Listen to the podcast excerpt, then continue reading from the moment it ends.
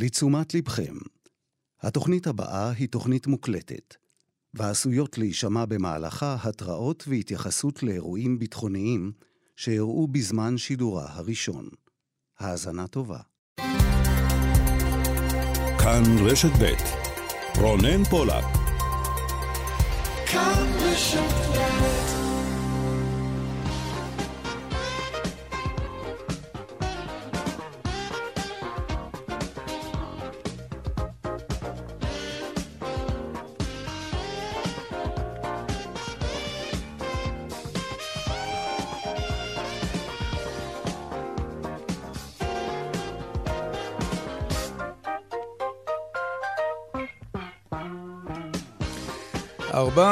אה, חמש דקות, כאן צבע הכסף ברשת ב', שלום לכם, העורך רונן פולק, בהפקה קובי זרח, האחד והיחיד, תכנע השידור שלנו דני רוקי, הדועל של צבע הכסף. אתם יודעים, כסף, שטרודל, כאן.org.il, אני יאיר ויינרב, מעכשיו עד חמש, אנחנו מיד מתחילים.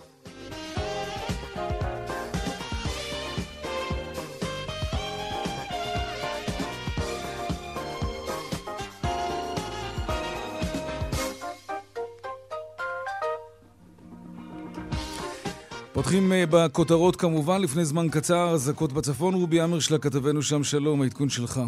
שלום יאיר, כן, אה, אזעקות נשמעו באביבים ויראון, אין לנו עדיין אינדיקציה לגבי אה, נפגעים או נזק. מעבר לכך, לאורך היום הזה שוגרו עשר רקטות מלבנון, שמונה מהן במטח אחד לכיוון דובב וקיבוץ ברעם. שם דווח על נזק לרכוש ושתי נפגעות חרדה.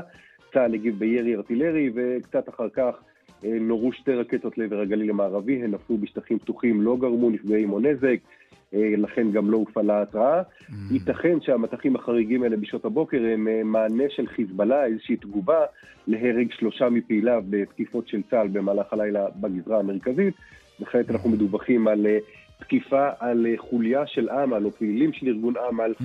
גם כן בדרום לבנון. זאת תמונת המצב ביום ה-122 כאן למלחמה. רובי עמר של כתבנו בצפון, תודה רבה. תודה. כלכלה עכשיו, בניגוד לעמדת האוצר, בנק ישראל מגבה את החלטת בנק לאומי לציית לעיצומים שהטיל לארצות הברית על ארבעה ישראלים החשודים במעשי אלימות נגד פלסטינים בשטחים.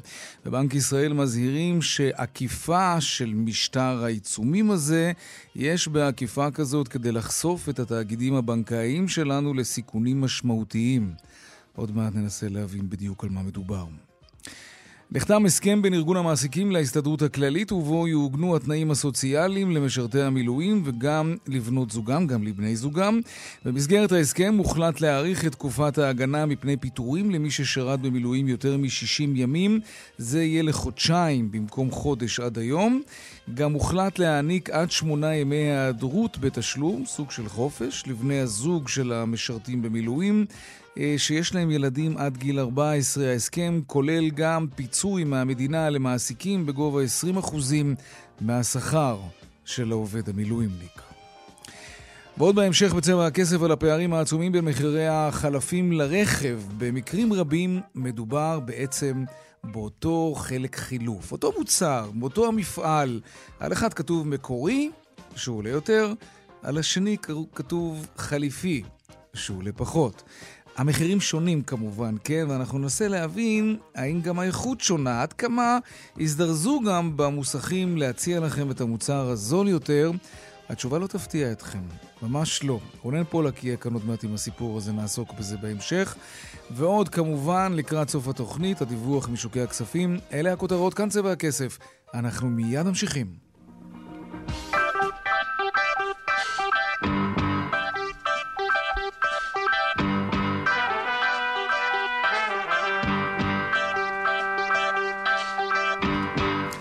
אז כאמור, האמריקנים הטילו אתמול עיצומים והקפאת חשבונות אה, של מתנחלים שהם הגדירו אותם כמסוכנים ואלימים. היה דיבור על זה בתקופה האחרונה, והנה זה קרה בסוף. העניין הוא שההחלטה האמריקנית גררה גם יישור קו מצד בנקים ישראלים. שלום ליאל קייזר, ראש התחום הכלכלי שלנו, אהלן.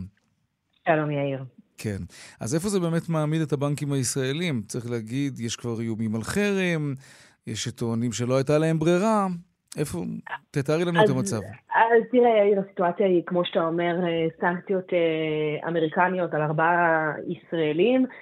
וכפועל יוצא גם צעדים שנוקטים בנקים ישראלים, הצווים שהאמריקאים מוציאים הם בעצם צווים בינלאומיים, הם תובעים בצבע מסוים את אותם ארבעה בני אדם, וברמת, ומה שאנחנו רואים כרגע זה סוג של, אם תרצה, ניהול סיכונים של הבנקים הישראליים. ראינו בשנים האחרונות, בעשור האחרון, סיטואציות שבהן הבנקים שלנו הסתבכו מאוד עם המערכת נכון. האמריקנית, אתה זוכר בוודאי את הפרשות שבהן הם היו כן. חשודים שהם אה, סייעו ללקוחות אה, שלהם להעלים אה, מיסים מהרשויות בארצות הברית, שילמו מאות מיליוני דולרים בקנסות, ואם יש משהו שנצרב טוב מאוד בבנקים הישראלים, זו ההבנה שעם האמריקאים לא מתעסקים. זה אגב נכון בעולם הבנקאות וזה נכון בהרבה מאוד תחומים אחרים. ואם תשאל את הבנקים כאן, הרי שזה אפילו לא אה, עניין אה, מסחרי בלבד שלהם, אלא גם עניין אה, לאומי שהוא כחלק מהאחריות שלהם,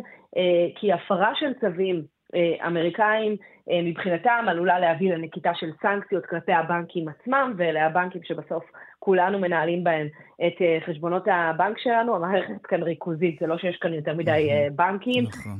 אלה הבנקים שאנחנו מנהלים בהם את החשבונות שלנו, את הכספים שלנו, העברות הכספים שלנו למקומות אחרים בעולם תלויות בשיתוף פעולה. של בנקים זרים עם הבנקים הישראליים, והפרה של הדין אה, האמריקני, של סנקציות שהטילו האמריקנים, עלולה לא כדאי, אה, לא. להביא לסיטואציה שהבנקים שלנו יהפכו בעצמם למצורעים, וכפועל יוצא כולנו ניאלץ לשלם איזשהו אה, מחיר כלכלי. ואת הדברים האלה שאני אומרת עכשיו, זה אם תרצה גם המסר, פחות או יותר, במילים אחרות אולי, שמעביר המפקח על הבנקים לשר האוצר סמוטריץ', כששר האוצר אה, שומע, כפי שפרסמה כרמל דנגור שלנו, שברגע שהוטלו הסנקציות האלה, הבנקים בישראל מיישרים איתן קו, הוא פונה למפקח על הבנקים, הוא מבקש להבין את המצב החוקי, הוא גם טוען שהבנקים הישראלים לא צריכים אולי לשתף פעולה עם uh, הרשויות בארצות הברית בעניין הזה, ומה שאומרים uh, בבנק ישראל זה שעקיפה של משטרי סנקציות יכולה לחשוף את התאגידים הבנקאיים, את הבנקים, לסיכונים uh, משמעותיים, וששמירה על הפעילות של התאגידים הבנקאיים בישראל היא כבר נחוצה לשמירה על הפעילות הסדירה של המשק כולו, כאמור, המרכזיות והחשיבות של הבנקים ושל העובדה שהם לא הסתבכו עם ארצות הברית ולא ישלמו על זה מחיר. היא כזו שבנק ישראל בתור המפקח עליהם לא יכול לבוא ולומר אה, לבנקים הישראלים בהינף יד, אה, אין בעיה, אל תשתפו פעולה עם הרשויות האמריקאיות mm-hmm. ועם הרף שהן הציבו, פשוט בגלל ששר האוצר ביקש, אבל זה לא מפריע לשר האוצר בצלאל סמוטריץ' לומר, גם אה, היום בישיבת הסיעה שלו להתייחס. לעניין הזה ולומר שהוא מצפה מהבנקים לפעול אחרת. בואו נשמע. מדינת ישראל לא יכולה להשלים ולעמוד מנגד מול הפעולה הזו של הממשל האמריקאי, שמסמן למעלה מחצי מיליון תושבי ישראל כאויבים. לא ייתכן שבנקים ישראלים יהיו חייבים לנקוט סנקציות כנגד אזרחים ישראלים בגלל צו אמריקאי. אין פגיעה קשה מזו בריבונות של מדינת ישראל. אף אחד לא יכפה באיומים על בנקים ישראלים או על גופים ישראלים אחרים להטיל סנקציות על אזרחי ישראל בצורה שערורייתית שכזו. מתוקף תפקידי כשר אוצר, אני בשיח עם הפיקוח על הבנקים, אני אזמן אצלי דיון דחוף ליאל קייזר, ראש התחום הכלכלי שלנו, תודה רבה. תודה, יאיר. שלום, פרופסור אשר בלס, לשעבר הכלכלן הראשי בבנק ישראל. אהלן. שלום, שלום. יש לבנקים הישראלים ברירה, או שהם חייבים, או שהם נקטו את הדבר הנכון, את המהלך הנכון? אה, אה, אה, אין להם הרבה ברירה, כי הנזק שיושת עליהם ועל בעלי המניות ועל החוסכים וה... לקוחות של הבנקים אה, ועל המשק הישראלי בכללתו, הפוטנציאל לנזק הוא גדול. אם לא היו מצייתים. כן, מה, מה עלול לקרות לבנק ישראלי, או לכל בנק אחר בעולם, שלא יחסום חשבונות של מתנחלים שהאמריקנים רואים בהם מסוכנים ואלימים, והטילו עליהם בגלל זה עיצומים? מה יכול לקרות? אגב, זה לא רק מתנחלים, זה יכול להיות אה, כל אה, אדם אה, שמופיע במין אה, צו כזה. אנחנו צריכים לשים לב שהצווים האלו הם אה, חריגים למדי. הנשיא מוציא אולי 20-25 צווים בשנה. אה, אבל רובם לא בתחום של הביטחון הלאומי. זה יכול להיות צעד לגבי היכולת אה, לחייב עובדי מדינה להתחסן נגד קורונה, דברים כאלה. צווים בנושאים של מצב אה, חירום אה, וצווים בנושא של אה, אה, מלחמה ושלום הם די נדירים. בשנים האחרונות ראינו אותם בעניין רוסיה, בעניין דרום סודאן, אבל, אבל לא כל כך מדברים, ראינו את זה. אנחנו מדברים פה על מדינות או על מנהיגים במשטרים שאמריקה רואה בהם בעייתיים. כאן המהלך האמריקני גם מאותת משהו למדינת ישראל, אולי אפילו למערכת המשפט שלה. כלומר, מדינה זרה מטילה עיצומים על אזרחים שמערכת המשק... המשפט כאן, כרגע לפחות, לא, לא פוגעת בהם. אז... כן, וקוראים את הצו, וראוי מאוד כן. לקרוא את הצו, הטענה היא שהפעולות שנעשות, בין היתר על ידי ארבעת האנשים, אה, פוגעות אה, במדיניות החוץ של ארצות הברית ופוגעת בשיטת ארצות הברית גם בביטחון ישראל. כלומר, יש כאן תיאור של הפעולות במעטפת של אה, מדיניות חוץ וביטחון אה, מאוד רחבה. ו- ומסכמים ואומרים שהפעולות האלה אה, מהוות איום אה, אה, חריג לביטחון הלאומי של ארצות הברית. איך זה קשור? מפרטים גם? כלומר, יש פה סכסוך עתיק יומין, זה ברור, זה קצת מרגיש כמו איזשהו ניסיון אה, להפעיל לחץ פוליטי אולי על ישראל. הרי אני מניח שארבעת המתנחלים האלה לא באמת מסכנים את הביטחון הלאומי האמריקני, אלא אם כן אני מפספס כאן משהו. עכשיו, הצו לא מתייחס לארבעה, השמות שלהם אה, פורסמו אחרי זה, כן. ולכאורה קיימת אפשרות להרחיב. אה, אה, אז לא בטוח שבזה זה יסתיים. אבל הטענה כאן היא שיש אה, משהו בהחלט אה, חריג. אה, קשה mm. לדעת מבחינה פוליטית אה, מה האיתות ומה... הרצון, וכמובן אה, אה, מדובר גם בדמויות פוליטיות, אבל. אה, לפחות על פניו כשמסתכלים על הפרסום, מדובר בפרסום שהוא בהחלט חריג. אוקיי, okay, עכשיו תראה, אנחנו מבינים למה בנק פועלים ובנק לאומי ובנק הדואר החליטו ליישר קו, כי הם רוצים לפעול בארצות הברית, הם לא רוצים שיהיה משהו שיפריע להם לפעול גם בעולם כולו, אמריקה היא מעצמה ויש לה השפעה, הכל בסדר. אבל יכול להיות לזה גם, אה, יכולה להיות לזה גם השפעה אחרת, חרם צרכנים למשל. זה משהו שגם עלול לסכן את בנק לאומי. נגיד, עשרות אלפי לקוחות שחיים היום מעבר לקו הירוק, יחליטו פתאום לסגור את החשבונות בנק שלהם, למשוך בבת אחת את הכספים שלהם שם. כלומר, גם התנהגות צרכנית כזאת, כריאקציה להחלטה של בנק לאומי או בנק פועלים, עלולה לפגוע ביציבות של בנק, או לפחות לנדנד אותו קצת, לא? כן, אבל לאן ילכו? הרי אני מניח שהארבעה החזיקו חשבונות בנק לא רק בלאומי ובנק הדואר. Mm-hmm. אגב, זה בכלל לא ברור שזה יסתיים בבנקים. זה יכול לגעת בקרנות פנסיה. אגב, mm. בנוסף, אם קוראים את הצו, אה, כל אזרח ארצות הברית, כולל מאות האלפים שגרים בארץ, אסור להם אה, אה, לקשור קשרים מסחריים, כספיים ואחרים עם אה, ארבעת האנשים האלו. כלומר, זה הרבה יותר רחב ממה שנדמה. עכשיו, יש כאן שאלה של אכיפה, לא ברור שארצות הברית תדע מה קורה עם כל אחד ואחד, והבנקים הם אה, בהחלט אה, אה, אה, כן. בזרקור, גם על רקע מה שהבנקים עצמם עשו לפני 15-20 שנה בנושא הלבנת הון. אסור לנו לשכוח את הדבר הזה. כלומר, אה, אה, אז הבנקים פעלו בידיעה אה, בניגוד למדיניות של ארה"ב, להלבין הון ושילמו מחיר כבד. ברור, נכון. כלומר, הרקע ההיסטורי לא מסייע כן. לענייננו כאן. פרופסור אשר בלס, מרצה לכלכלה במכללת אשקלון, לשעבר הכלכלן הראשי של הבנק המרכזי של בנק ישראל, תודה רבה לך על השיחה הזאת ועל ההסברים. שלום, שלום. שלום. עכשיו למשכורות ולתנאים הסוציאליים של המילואימניקים, זה הדבר הכי חשוב עכשיו. ארגון המעסיקים וההסתדרות חתמו על הסכם שאמור להסדיר כמה וכמה דברים חשובים בנושא הזה. שלום דנה ירקצי, כתבתנו לענייני אה, כלכלה. לא, דנה עוד מעט תהיה איתנו.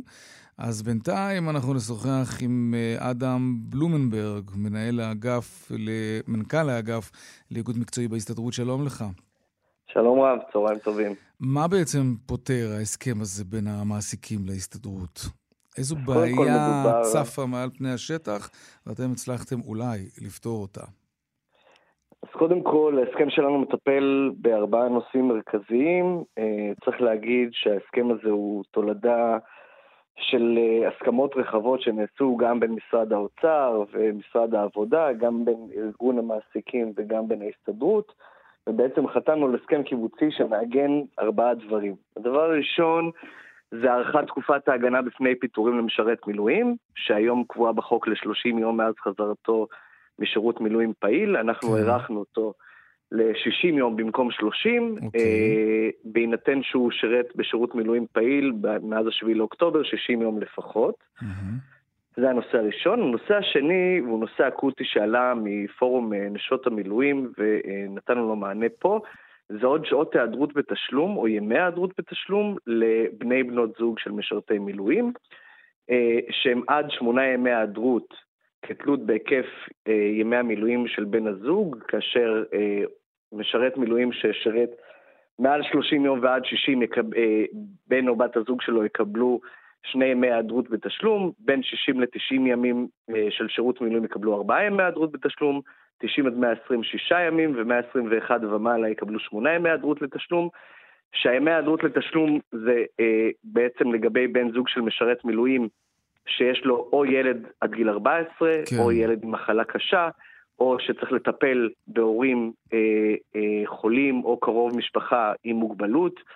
אה, ולג... וניתן יהיה לממש בעצם את ימי ההיעדרות בתשלום מעבר למכסת ימי המחלה ומעבר למכסת ימי החופשה, ימי החופשה. לטובת, כן. לטובת אותם ימי מחלה או טיפול להשגחה בקרוב okay, אוקיי, המשפחה, זה, או זה... גם סידורים לניהול משק הבית. זה, זה מרווח, וזה בהחלט טוב, חלילה לא מזלזל בזה, אבל אנחנו שמים לב בשבועות האחרונים אה, על מילואימניקים, וגם נשות מילואימניקים, מספרים שמעסיקים ממתינים בסבלנות שהחודש יסתיים, ומכיוון שכולם מצהירים על זה ש-2024 תהיה שנת לחימה, ומעסיקים רואים את הנולד כבר, הם פשוט מחכים בסבלנות שהחודש ההגנה הזה יסתיים, ואז הם מפטרים אותם.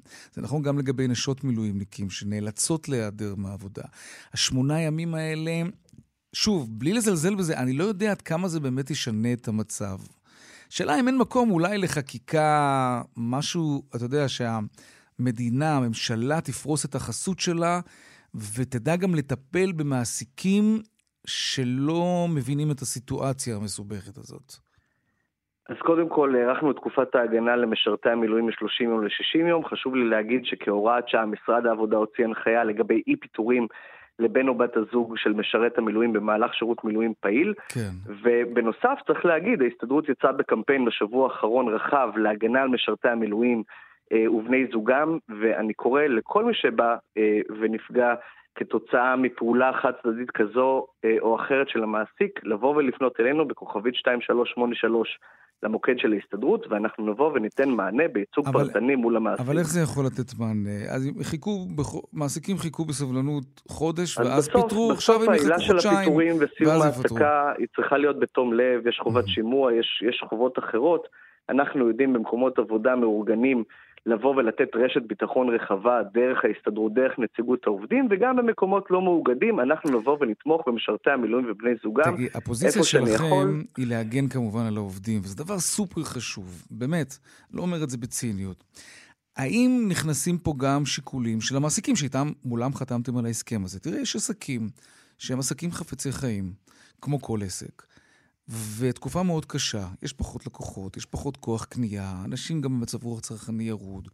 הם חייבים לדלל את כוח האדם. ומבחינה עסקית קרה, כמה שזה מגעיל ונורא, אבל כשאתה חושב כלכלית קר, אתה אומר, אני, אני אדלל את כוח האדם, ומי שנותן יותר תפוקה יישאר, ומי שנותן פחות תפוקה ילך הביתה, ובמקרה הזה אלו אנשי המילואים.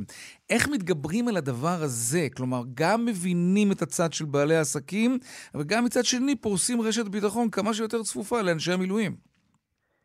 אנחנו זה ללכת בין אה, הטיפות. רואים, אנחנו רואים לשנים קדימה כן. שאופן שירות המילואים הולך להשתנות. כנראה שגיל הפטור הולך לעלות, וכנראה שהיקפי ימי המילואים נכון, הולכים לעלות, ולכן נכון. גם המדינה וגם ההסתדרות צריכים לתת רשת ביטחון רחבה יותר. קודם כל, בבסיס של ההגנות היום בחוק, גם אם רוצים לפטר משרת מילואים בתקופה של ה-30 יום, יש ועדות תעסוקה שבוחנות את מהות הפיטורים. ואם בסוף, גם מעבר ל-30 יום, העילה של פיטורי אותו עובד היא בגלל שהוא ייאלץ להיעדר במעלה הדרך, אנחנו לא יודעים עוד מה לפנינו, mm-hmm. צופן העתיד במהלך שנת 24, אבל אם אה, העילה בסוף אה, נזקק אותה משפטית והיא תהיה עקב יציאתו העתידית למילואים, אנחנו נבוא ונגן עליו בבית הדין. וגם אני מצפה ממשרד העבודה והמדינה, כן. נכון, אה, נכון, אני מסכים איתך. אה, אני, יש פה כן שני צדדים למטבע, כן יש בתי עסק אה, שנאלצו או להיסגר או לצמצם משמעותית, והם כן פנו כן. לוועדת התעסוקה. והם כן קיבלו אישור חריג לסיים העסקה, וכן צריך לראות שזה נעשה במינהל תקין וללא משוא פנים, אוקיי. ושלא סיום העסקה הוא עקב שירות המילואים. בואו נתמקד עכשיו בנשות המילואימניקים, או, או בני זוגם של המילואימניקיות, אה, ונצרף לשיחה את עורכת הדין רותם אבידר צליק, ממובילות פורום נשות המילואימניקים. שלום אהלן. שלום, שלום. ההסכם הזה נותן מענה למצוקות של, אה, על פי רוב, בנות הזוג של המילואימניקים? שאלה קשה. אה, בגדול אה, המצוקות הן מגוונות. אה, ההסכם הזה הוא, הוא טוב כי הוא נותן מענה על ימי היעדרות וימי חופש, ובסוף אה, זה מתפרש, אה, מתפרש בכסף. זאת אומרת, הוסיפו שמונה ימי היעדרות, אני חושב. נכון, כן. נכון, הוסיפו שמונה ימי היעדרות, אפשר ככה לה, להתקזז עליהם או להעביר אותם ככה, להמשיך לצבור אותם. זה נותן איזשהו, זה, זה עוד... עוד נקודה זה בדרך. זה ברור. העבודה איפה, עוד... איפה uh... לדעתך היה צריך להתעקש יותר? מה חסר לכם היום? והנה, אדם בלומנברג, שהוא מנכ"ל האגף לאיגוד מקצועי כן. בהסתדרות, גם על הקו, הוא יכול לשמוע. כי כן, נדמה לי אני... שגם הוא אמר את זה, שיש עוד דרך ארוכה כדי להיטיב עם המילואימניקים. כן. אז uh, אני שמעתי את, uh, את אדם מדבר, ואחד הדברים שהכי, uh, ככה, אנחנו, אנחנו מבינים שיש יותר עיסוק באנשי המילואים ופחות בנשות המילואים, שזה מובן, ו, ו, ולצערנו אנחנו מתמודדים גם עם תופעה של פיטורים של אנשי המילואים, mm-hmm. אבל בפועל צריך להבין שנשות המילואים ואנשי המילואים, או משפחות המילואים כן. זה יחידה אחת. וברגע שעושים את ההפרדה, אז uh, לצערי לא מבינים שאנחנו מצד אחד, uh, אנחנו uh, רוצים uh, לעזור ולסיים, מצד שני אנחנו פוגעים בדרך אחרת. אוקיי, זה ברמת הכותרת. על... מה היית מצפה שהם יכניסו להסכם ולא נכנס? בוא, לצורך העניין, האריכו את ההגנה כן. של 60, 60 יום, uh, uh, הגנה נוספת, האריכו uh, את תקופת ההגנה אחרי שירות המילואים, אחרי שחרור של uh, משרת המילואים. Mm-hmm. משרת המילואים uh, גם לא יום אחד.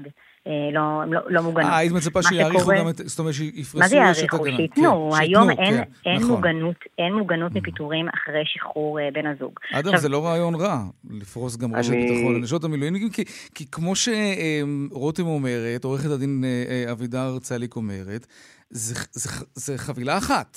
המילואימניק אני אוסיף ואומר, מבחינתי, כן. מבחינתי, ההסכם הקיבוצי שנחתם אתמול הוא מבורך והוא צעד ראשון וחשוב אבל, וגם יו"ר ההסתדרות אמר את זה אתמול, Uh, ההסכם הזה הוא מבחינתנו יריית הפתיחה. יש עוד מהלכים משלימים, mm-hmm. וכן דרושה הגנה נוספת גם לנשות המילואים וגם למשרתי okay, אוקיי, המילואים. רשמנו לנו uh, רשת ביטחון 60 יום גם לנשות המילואימניקים. מה עוד, עורכת הדין צליק?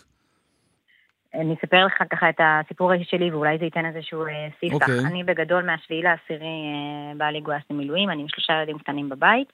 אה, שבועיים, אה, הבת הגדולה שלי עם צרכים מיוחדים, אז יש לנו תוספת אה, לכל האירוע הזה. Mm-hmm. ושבועיים אחרי אה, תחילת המלחמה הוציאו אותי לחל"ת. אמ, והחל"ת הזה בעצם מאפשר... משרד עורכי הדין שבו את עובדת, הוציאו אותך לחל"ת. אני ספציפית לא עבדתי במשרד, אבל, אה, אבל כן, הארגון שבו עבדתי הוציא אותי לחל"ת. Okay. אוקיי. אה, כמובן שזה אה, היה, באיזושהי הבנה, ניסו לפרוץ בפניי את, את כל הסיבות האפשריות ולמה, ולמרות שיש רגע, אבל מה אמרו לך? תקשיבי, את באה פחות, את הולכת, יוצאת מוקדם. כן. אני, זה אפילו לא היה זה. הילדים שלי לא הייתה להם, מסגר, לא היה להם מסגרת, חודש וחצי בעצם, כמעט הילדים שלי לא היו ללא מסגרות, אמ, והציעו לי בעצם להיות, לרדת או ל-50% משרה, או לצאת לחל"ת. עכשיו, שזה ברור שאני לא יכולה לרדת ל-50% משרה כי הילדים בבית, ונאלצתי לצאת לחל"ת. עכשיו, יש כאן אה, בעיה, ואדם אה, כנראה מודע לה, קודם כל שמנגנון החל"ת אה, בכלל לא, לא מוסדר היום בחוק, למעט חוק ביטוח לאומי, איזה סעיפים שמדברים על דמי אבטלה. אמ, ובפועל מה שקורה בזמן החל"ת הזה זה שנשים אה, יוצאות לחל"ת, אין איזושהי הגבלת זמן, בפרק הזמן שהן יחזרו, אין להן יכולת להתארגן כלכלית על האירוע הזה, אף אחד לא מבטיח להם שיחזירו אותן מתקופת החל"ת. 61% מתוך הנשים שיצאו לחל"ת, וזה נתונים שיש לנו, בכלל לא זכאיות לדמי אבטלה, זאת אומרת שיש כאן פגיעה כלכלית משמעותית. ופגיעה אנושה בקריירה שלהם וביכולת ההשתכרות העתידית שלהם, כי גם היום לצערנו אנחנו מתמודדות עם אפליה מאוד מאוד אה, ברורה ומוצהרת מצד, מצד אה, מעסיקים אה, שלא רוצים בכלל להעסיק נשים שבן הזוג שלהם משרת במילואים. ואת רק מקרה אחד וזו רק דוגמה אחת. ואני רק מקרה אחד, כן. ויש לנו נתונים של מעל 30 אחוז מהנשים של משרתי המילואים שנפגעו תעסוקתית. שדיווחו על שינוי בסטטוס תעסוקתי, זה אומר פוטרו, יצאו לחל"ת, קוצצו בשעות, אנחנו ממש מבינים שיש כאן תופעה רחבה שהולכת וגדלה, ובסופו של דבר מבחינת פרקטיקה יש כאן צורך בחקיקה מאוד מאוד מוסדרת, גם של מנגנון החל"ת, ולסגור את זה בצורה הרמטית, כדי שלא יקרה מצב שנשים ייפגעו כלכלית, כי פגיעה בנשים היא פגיעה במשרתי המילואים. חקיקה גם, אה, ולא רק הסכמים. הסכמים זה דבר מבורך כמובן, שזה נעשה בהסכמה וכולי, אבל אדם, אתם חושבים בהסתדרות גם כן שכדאי אולי לקדם איזשהו הליך חקיקתי, ככה לסיום זמננו תם. אני רק אגיד בקצרה, אני כן. אגיד בקצרה, אנחנו, אה, מדינת ישראל חיה במשך 75 שנה ממשבר למשבר, וכל פעם מחדש אנחנו מופתעים מזה שיש לנו עוד מבצע צבאי, עוד מלחמה, עוד אירוע של קורונה. טוב, כזה עוד לא היה לנו. אבל כבר בתחילת הקורונה אנחנו כן. הצבנו ביחד עם אה, נשיאות המגזר העסקי מודל של חל"ת גמיש שאמור לתת מענה למקרה חירום גם לעובדים, גם להורים לילדים וגם למשרתי מילואים וגם אה, אה, ולבנות זוגם ולייצר מעטפת שהיא לא רק אד-הוקית אוקיי. לשעת חירום, אלא יודעת לתת מענה בלחיצת על כפתור לשעת משבר. וכן, אני חושב שלקראת המשבר הבא אנחנו צריכים להיערך באופן כזה שייתן לנו מענה בלחיצת כפתור, ולא כל פעם להמציא את הגלגל מחדש. אדם בלומנברג, מנכ"ל האגף לאיגוד מקצועי בהסתדרות, תודה רבה לך. תודה רבה. תודה רבה גם לך, עורכת הדין רותם אבידר צליק, ממובילות פורום נשות המילואימניקים, בהצלחה. תודה רבה לכם, תודה. אנחנו נצא עכשיו להפסקת פרסומות, ומיד אנחנו חוזרים עם עוד צבע הכסף. אנחנו בהחלט כאן, אה, ארבע ועוד שלושים ושלוש דקות. שלום רונן פולק. שלום יאיר, מה נשמע? מה קורה? בסדר, מה העניינים? על הכיפאק. טוב. כאילו, אתה יודע, כן. תוקף הנסיבות, אבל כן. אמ, אני מחזיק מעצמי בדרך כלל צרכן לא רע, נכון? כן. אתה יכול אה, לאמת את ה... אתה צרכן מצוין. אני חושב שאני יודע כן, אתה יותר טוב ממני, זה בטוח. נכון. אני מזהה לפעמים מבצעים טובים. אתה משפיע עליי, אגב. כן, טוב מאוד. כן, יש הרבה דברים שאני הפכתי להיות mm-hmm. צרכן הרבה יותר טוב, וזה בזכותך. יפה. אה, אז תשמע, כן. רוצה שאני אפרט? לא, לא, לא, אין צורך. אני משתמש, אגב, בכל קופון שהודפס ברחבי הארץ. אני בחיים לא אקנה אבטיח בתחילת העונה, אני לא יודע אם הגעת ל... אה, לרמה הזאת? לא, אם בא לי אבטיח, אני אקנה אותו. אוקיי, טוב, אחרי שאמרתי את כל זה... אפשר לקנות חצי, אתה יודע? נכון. אפשר, רצוי גם, כדי לא לזרוק את החצי השני, אם לא תאכל אותו.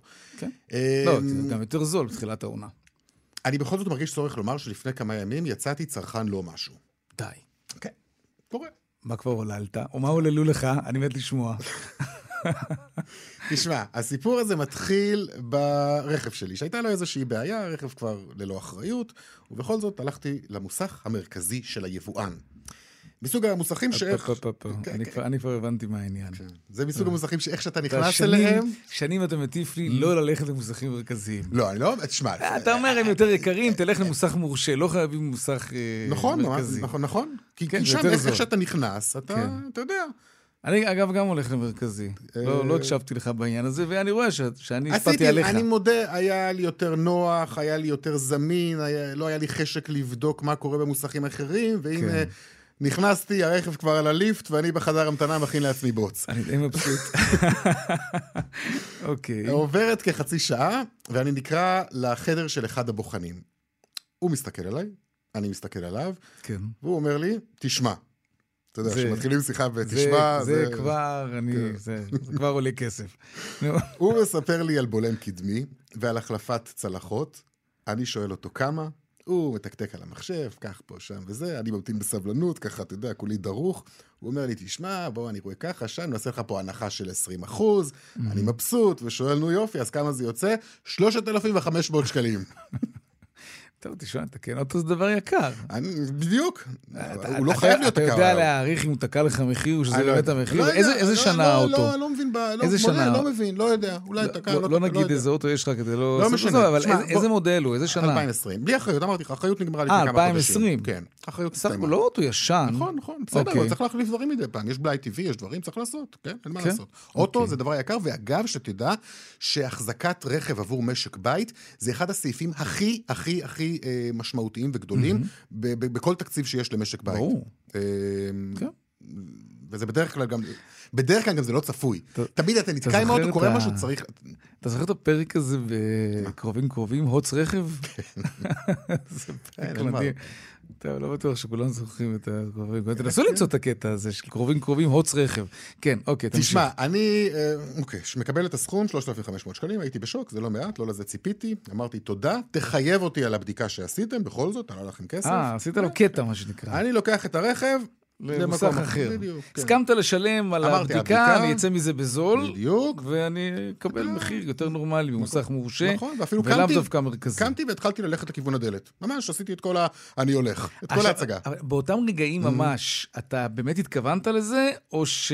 לא ידעתי. אני לא יודע, אני שיחקתי את המשחק. שיחקת במשחק. כן, בסדר, זה אוקיי. חלק מזה. אה, אני הולך. כן. אוקיי. הבוחן, הוא הבין שאני כנראה אה, גם כן פה באיזה סוג של משחק. הוא אומר לי, תשמע, אני יכול לתת לך חלפים לא מקוריים. Mm. זה יצא לך 2,500 שקלים. אלפיים וח... כן, אלף הוריד- שקל הוריד פחות. לי אלף שקל. תשמע, אני לא, לא יודע מה, ת, תיסע עם בלמים מה? אה, לא אתה מקוריים. חושב שהוא ימכור לי בלמים, מה, שלא יבלמו? לא הבנתי. המוסך מרכזי, מוסך יבואן, הכל. למה, למה שיעשה דבר אני, כזה? אני לא יודע, לא, לא אמרתי שיעשה דבר כזה, אבל... הסתכלתי אה, עליו, הוא הסתכל עליי, אמרתי לו, בוא. אולי זה פחות טוב, זה יודעים- בלמים, אתה יודע. אני לא אומר, זה דבר חשוב. נכון, זה תמיד אגב מעלה את מה שאתה יש, אומר. יש רגעים בחיים וזה. ש... שהם תלויים בבלמים האלה. אמ, אני הלכתי עם המשחק הזה ואמרתי לו, תשמע, אנחנו יודעים שנינו שמדובר באותם חלפים מאותו מפעל. אה, רק על אחד כתוב מקורי ועל השני כתוב חכם אתה, איך חליפי. אתה יודע את הדברים האלה? אני ניחשתי, אה, הוא שתק. אוקיי. אוקיי? אבל בשלב הזה הסכמתי, ולמה אני מתבאס, אתה שואל? למה? כי הייתי צריך להתמקח עוד. עוד. כן. היית מוריד אותו לאלפיים שקל. הייתי מוריד אותו עוד, כן.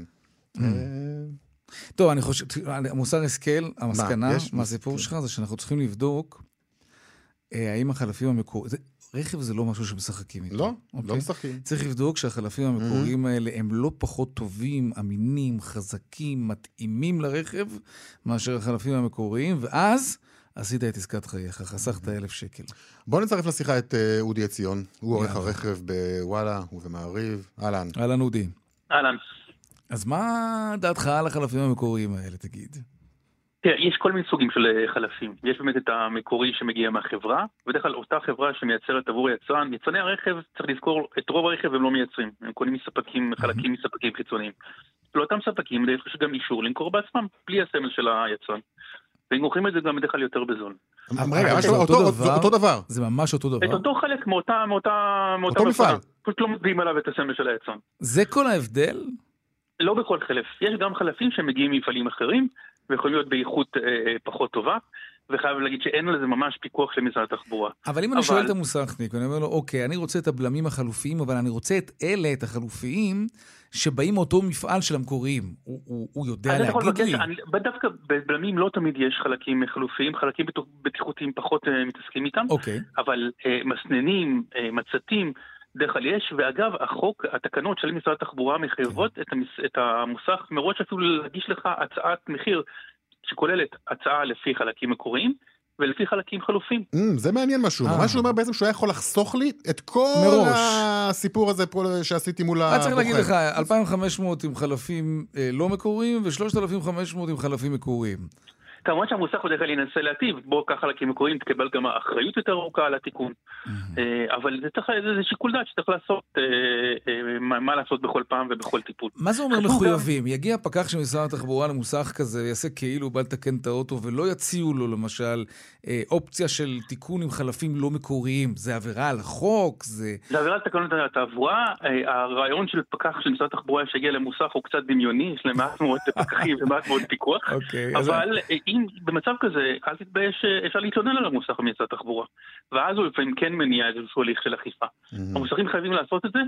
אה, ועכשיו, אתם הלכתם, דיברתם על מוסכים אה, מרכזיים. גם, גם כאן יש כמה סוגים של אה, מוסכים, יש מוסך באמת מרכזי ששייך ליבואן, יש מוסך שהוא ברשת היבואן אבל שייך לזכיין פרטי, שבדרך כלל יותר יתאמץ לשמור עליך בתור לקוח. ילך יותר לקראתך, אה, בטח אם אתה מטפל בו mm-hmm. כל הזמן, גם ינסה יותר לעזור לך בעלויות תקלות. ויש גם מוסכים שהם מורשים של משרד התחבורה, לא מוסך מדרכה שמישהו מתקן אצלו בבית. לא, לא, לא מדרכה, אנחנו לא מדברים בכלל על מוסכי מדרכה, לא. אנחנו מדברים על מוסכים מורשים נכון, כמובן. נכון, מוסך מורשים, שהוא לא, שהוא לא מורשה של אותו, הוא, הוא לא בפיקוח של אותו יבואן, אבל הוא כן איש מקצוע, יש חלקם אנשי מקצוע מעולים לא פחות טובים מהיבואנים, אפילו יותר, אה, ומתמחים אפילו לפעמים ממש באותו סוג אוטו, ואין סיבה לא, לא לטפל אצלם. חשוב גם, אפשר לבקש הצעת מחיר. כשזה תקלה פתאום בבולם, זה לא דבר שאפשר אה, לנחש ולדעת מראש. אבל אנחנו יודעים מראש שטיפולים חלקם יהיו יותר יקרים מאחרים. Mm-hmm. יש לפעמים טיפול קטן, חובת שמן, מסנים, לא על זה שווה נורא להתאמץ, אבל אנחנו יודעים שמגיע התור של אה, רצועת התזמון, הטיימינג, למשל ב-90 או, או 120 אלף קילומטר בערך סביב חמש שנים, זה אה, טיפול שיכול לעלות אלפי שקלים. תבקשו הצעת מחיר מראש ממוסכים, לראות כמה הם דורשים על זה. זה נכון, אודי, שאת מרבית הכסף בעצם בסופו של דבר עושים היבואנים מחלפים, בדגש על חלפים מקוריים? כלומר, הם תמיד יעדיפו למכור לך מקורי אה, ולא חליפי, כי יש שם אה, אה, כסף גדול יותר, אפילו יותר אולי מעסקי המכירה של המכוניות. אם יבואן מגיע למצב שהוא מרוויח יותר מחלפים מאשר מכירת רכב, מצבו לא טוב. אה, באמת? כן, אבל הם מרוויחים יפה אוקיי. מהחלפים, אה, וגם זה לא, לא כל החלפים מגיעים דרך יבואני הרכב, יש גם חלפים שמגיעים דרך חברות שמתמחות ביבוא חלפים. יש גם מוסכים גדולים ומספיק mm. מקצועיים שמייבאים בעצמם חלפים וחוסכים הרבה כסף, וגם אמורים להעביר את זה הלאה. אני רוצה לשאול אותך עוד שאלה, אה, כי מגיע, אתה יודע, באים אליי אנשים ואומרים לי, תקשיב, אם אני הולך עכשיו למוסך אחר, אז אני מאבד את האחריות. זה, זה אין נכון? אין דבר כזה, החוק מאוד מאוד ברור בקטע הזה, אסור להתנות לא אחריות לא בטיפול אה, לא במוסך של יבואן, אתה חייב גם לטפל שוב במוסך אה, מסודר שמנפיק לך קבלה, תשמור את הקבלה כדי שאחר כך אם יהיה איזה משהו, אה, והיבואן יגיד, תוכיח לי שטיפלת באוטו, תוכל להגיד, הנה, טיפלתי בזמן. לא, אבל המוסך יש עליו רגולציה, הוא חייב להיות מוסך מורשה. כלומר, זה לא סתם... מורשה, מורשה כן, משרד התחבורה, לא מורשה יבואן, זה שני דברים שונים. ומה קורה אחרי שהרכב מסיים את תקופת האחריות? בשלב הזה המוסך אה, של היבואן יבוא יותר לקראתי לדעתך? אנחנו רואים בשנים האחרונות יבואנים שהבינו שהלקוחות הבינו את הטריק ואיך שנגמרים השלוש שנים הם עפים למוסכים אחרים ומתאמצים יותר להוזיל mm. את החלפים אה, אה, עבורם. ולכן שוב, צריך להתמקח, צריך לבקש הצעות מחיר. אתה אומר זה שוק, בסוף, בסוף זה שוק. כן, זה מוצר יקר, כן, כמו, כמו שאתה קונה דירה או רהיטים, מותר אה, בהחלט להתנגח גם כן, פה, זה לא גם, יש גם תחרות במקרה הזה, יש המון מוסכים. נכון, ואגב, לא לפסול למשל, אגב, נושא שפעם היה מילה גסה, אבל יש מקומות שהוא מתאים חלפים משומשים. לא הייתי קונה צמיג משומש, בטח שלא mm. בלמים משומשים. אבל אם נשברה לי מראה, אם נשבר לי פתח של המיזוג למשל, נכון. חתיכה מהדלת, יש פירוקיות שמתמחות בלפרק מכוניות משומשות ולמכור את החלפים מתוכם.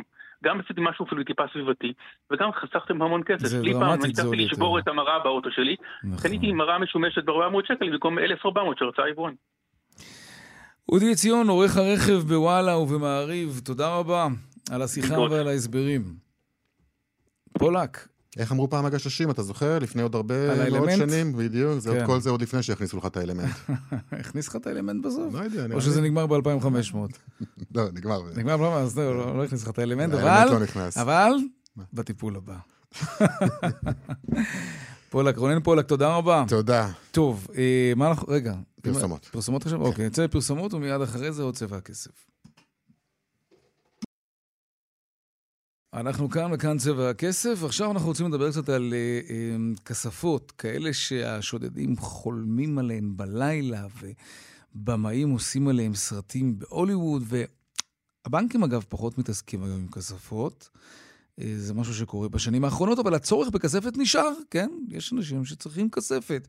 אולי קצת פחות מפעם, אבל זה עדיין קיים. מה, מה בכלל שמים שם? בתוך הכספת. שלום עורך הדין דביר אינדיג, מנכ"ל ובעלים של מתחם הכספות בריקסטון, אהלן. אהלן, אחר הצהריים טובים. מה קורה אצלכם בענף? אה, הענף שלנו בעצם אה, בא לתת, אה, להשלים את הפער של חדרי הכספות הבנקאיים שבכל העולם הולכים ונעלמים. הצורך לא ירד, בסופו של דבר לא? תמיד בני אדם, בני אדם תמיד יצטרכו דברים, דברי ערך לשמור עליהם. מה, מה שמים שם? זה יכול להיות תכשיטים, זה יכול להיות מסמכים, עורכי דין שצריכים לשים את הצ'קים הבנקאיים של העסקאות מכר שלהם, אה, מטבעות אה, קריפטו במענקים אלקטרוניים מובטחים. Mm, אנחנו מדברים על מתחמי כספות או על כספות אישיות גם כאלה בבית? אז זהו, יש מאות אלפי, אם לא למעלה מזה, כספות פרטיות, אבל הכספות בבית הן בדרך כלל מועדות לפריצה, ולהפך אפילו מושכים את הפורץ אל הבית. אה, בעצם מהווים, בעצם כשיש לך כספת בבית, אתה הופך ליד של פריצה. אתה מזמין בעצם את ה... כן. מתי שעוזרת בית רואה את זה, או אפילו המתקין של הכספות, וזה לא כמו חדר כספות שהוא שמור 24/7. תגיד, זה סיפור יקר להחזיק כספת במתחם כספות? באזור החמישה שקלים ליום בחישוב שנתי, משהו, זה, זה הסיפור. אה, כן? לא סיפור גדול מדי, כן. אתם פותחים עכשיו מתחם חדש גם של כספות. כן, יש לנו מתחם ב- בירושלים, במרכז כלל, ואנחנו פותחים עוד מתחם בתל אביב, שהוא יהיה חדר כספות אוטומטי. אוטומטי? אוטומטי. מה זאת אומרת אוטומטי? רובוט. במקום שבדרך אה, אה, כלל בשיטה, בשיטה שאנחנו מכירים עד היום, אז אה, לקוח נכנס ביחד עם הקב"ט שלנו ומפתח כן. אחד שלו, מפתח אחד של הקב"ט, ואז הם פותחים את התיבה והוא הולך לחדר פרטי. אז uh, פה הרובוט עושה את העבודה, אתה נכנס לחדר... הרובוט אה, חמוש? הרובוט לא חמוש, שם... לא, אני רוצה שמישהו יגן לי על הכזה, מה שאני שם לא, שם. יש, מפ... יש מפתח מחוץ למתחם, 아, אה, מחוץ אוקיי. לרובוט. אתה לא מוותר על בני אנוש במקרה הזה.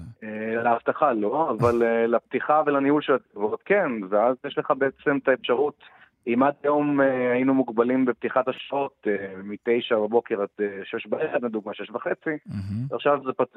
לקוח יכול להגיע מתי שהוא רוצה, גם בשתיים בלילה ובכל שעה שהוא רוצה, ו-24-7, 365 יום בשנה. זה אחד הפערים בעצם בין... בין ה trade-off בין כספת בבית, שהיא תמיד זמינה, לכספת כן. מוצלחת אמיתית בחדרי בנקים או בחדרי אוצר, שלא תמיד נגיש, ובעצם האופציה פותרת לנו את הבעיה. טוב, אנחנו בקושי מצליחים לשמוע אותך, אה, דביר. תגיד, אה, טוב, גם ככה זמננו מתקצר. הדבר הכי מוזר, בלי לפגוע בפרטיות של אף אחד כמובן, אבל הדבר הכי מוזר שנתקלת שמישהו שמר בכספת. מכתבי אהבה. טוב, זה לא כזה מוזר. אלא אם כן הוא רצה להסתיר את זה ממישהו. זה, לא, אבל בטח זה היה אחד מהדברים, הוא לא רק את זה, אבל כן. זה היה נוגע קצת כזה. אנשים רוצים לשמור גם דברי סנטימנטליים, כי כן. הגנה בחדר כספות זה גם הגנה טובה מאש ומנזירות של נכון, מים. כן. ואז הפתרון הוא לא רק מפני פורצים. כן. טוב. דביר אינדיג, מנכ"ל חברת בריקסטון, תודה רבה. על השיחה, ותשמרו על הכסף שלכם. בוודאי, יש הרבה דרכים, כספות, אם בא לכם. סליחה. טוב, עכשיו אנחנו רוצים לבדוק מה קורה בשוקי הכספים.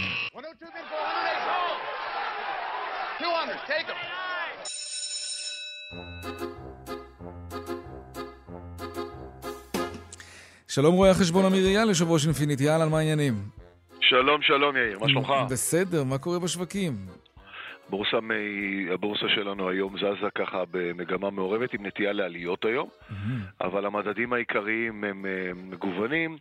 המדד של ה-35 הגדולות יורד בעשירית, מנגד מדד ה-90 עולה ב-8 עשיריות האחוז.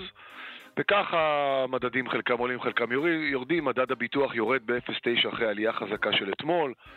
אה, מדד, מצד שני, מדד התקשורת עולה כמעט 2%, שזה חברות טכנולוגיה, אז המגמה היא מאוד מעורבת, מחזור המסחר יחסית לא גבוה, 1.3, 1.4 מיליארד שקלים, זה לא הרבה, הדולר ב-3.67, עלייה קטנה, די יציב היום בשוק, הבורסה בארצות הברית היא בירידה קלה על פתיחת המסחר, S&P 500 יורד שתי עשיריות. אמ, אין דברים יותר מדי משמעותיים חוץ מהדיווח של אה, נגיד הבנק האמריקאי פאוול שבעצם אה, אומר שהוא לא רוצה להוריד את הריבית מהר מדי, mm-hmm. הוא חושב שזה צריך להיות אה, תהליך איטי. מדורג.